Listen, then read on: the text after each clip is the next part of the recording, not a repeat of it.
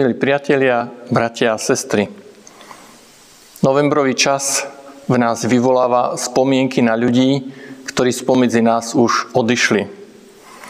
Na ľudí, ktorí nás v živote výrazne ovplyvnili, vychovali a boli pre nás vzorom. Sme možno na začiatku mesiaca aj postáli pri ich hroboch. Spomínali sme na mamu, na otca, možno sme navštívili aj hrob nášho kňaza či dobrého učiteľa. Koľkokrát nás títo ľudia v našom konaní ovplyvnili. Možno celkom podvedome sme v živote konali podľa ich príkladu.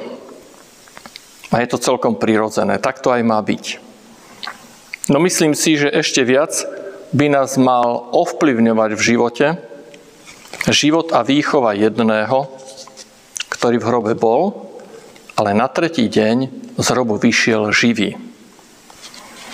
Keď sa teda snáď v novembrových spomienkach zamýšľame nad tým, kto z ľudí zanechal v nás hlbokú stopu, doprajme si chvíľu rozmýšľania aj nad tým, akú stopu v mojom a v tvojom živote zanecháva živý Pán Ježiš Kristus.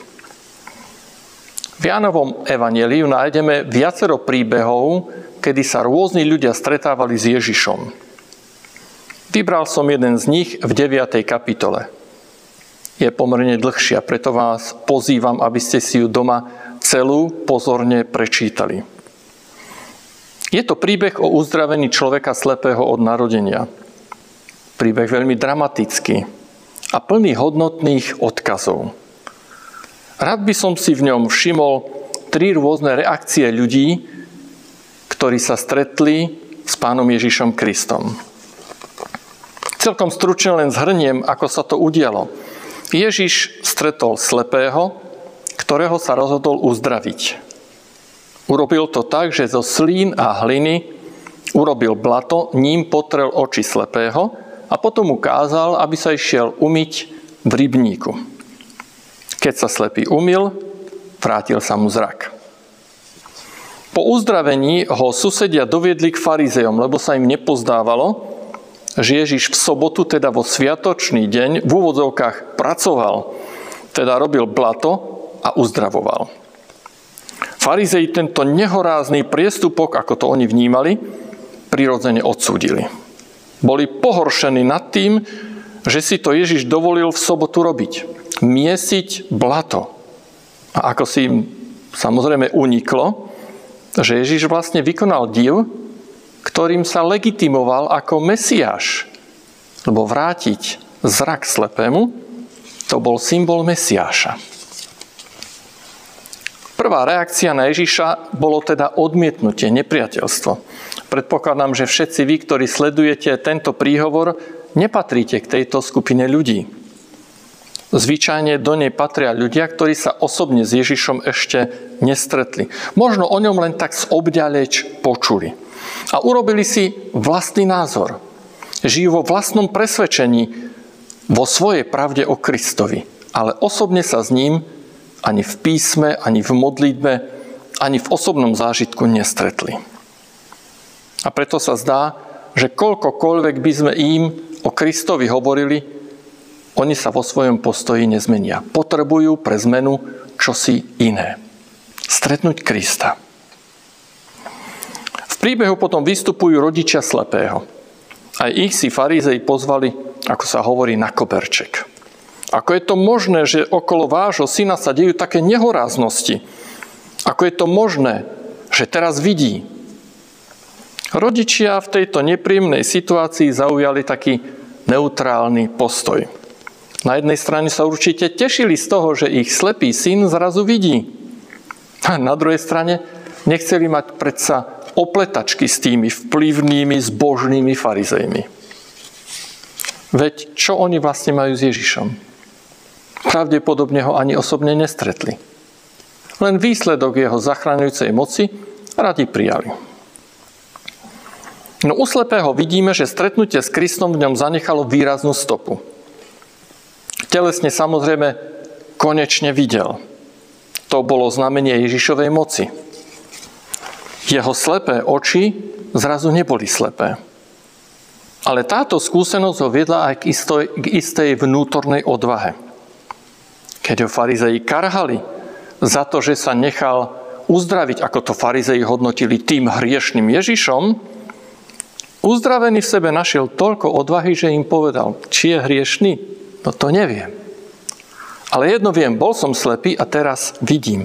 A usudzujem, že Boh len tak nevypočuje hriešnika ale Boh vypočuje toho, kto je bohabojný a koná jeho vôľu.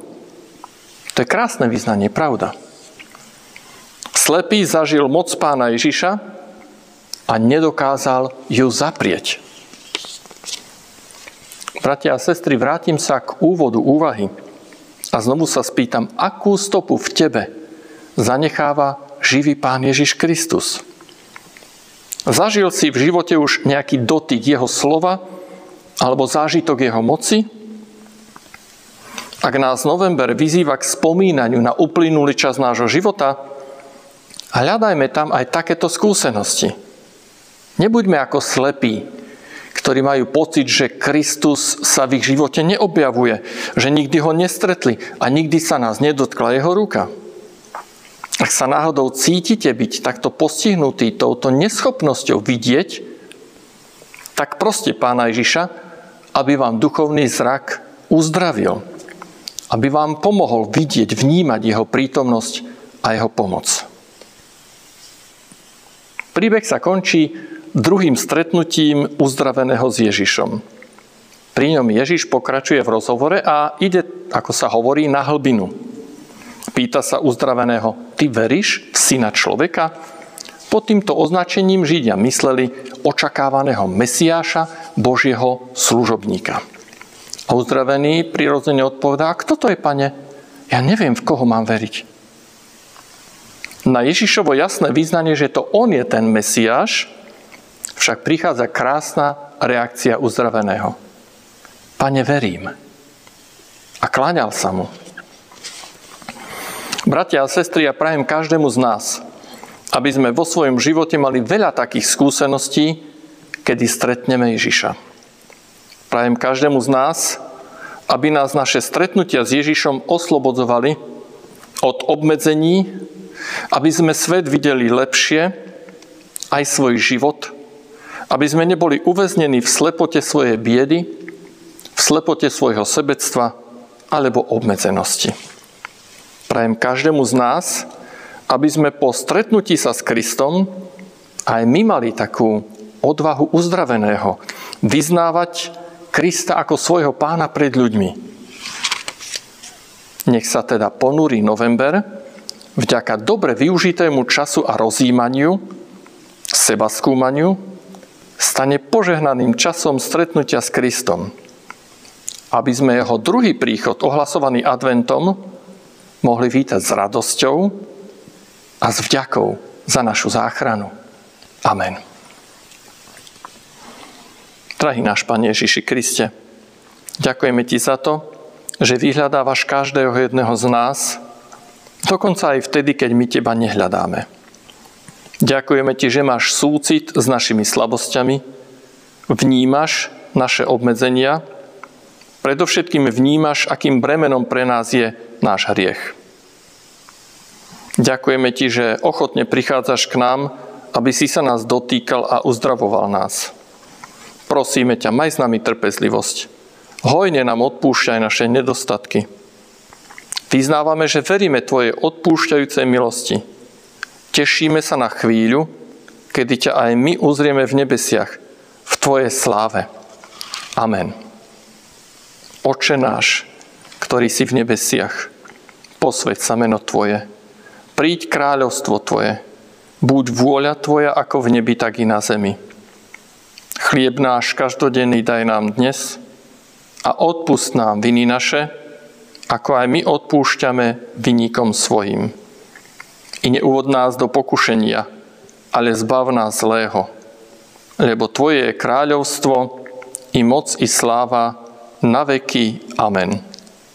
Sláva Bohu, Otcu i Synu i Duchu Svetému, ako bola na počiatku, i teraz, i vždycky, i na veky vekov. Amen. Pokoj Boží, ktorý prevyšuje každý rozum, nech chráni a ostriha vaše srdcia i mysle Ježišovi Kristovi, našom pánovi, na väčšie veky požehnanom. Amen.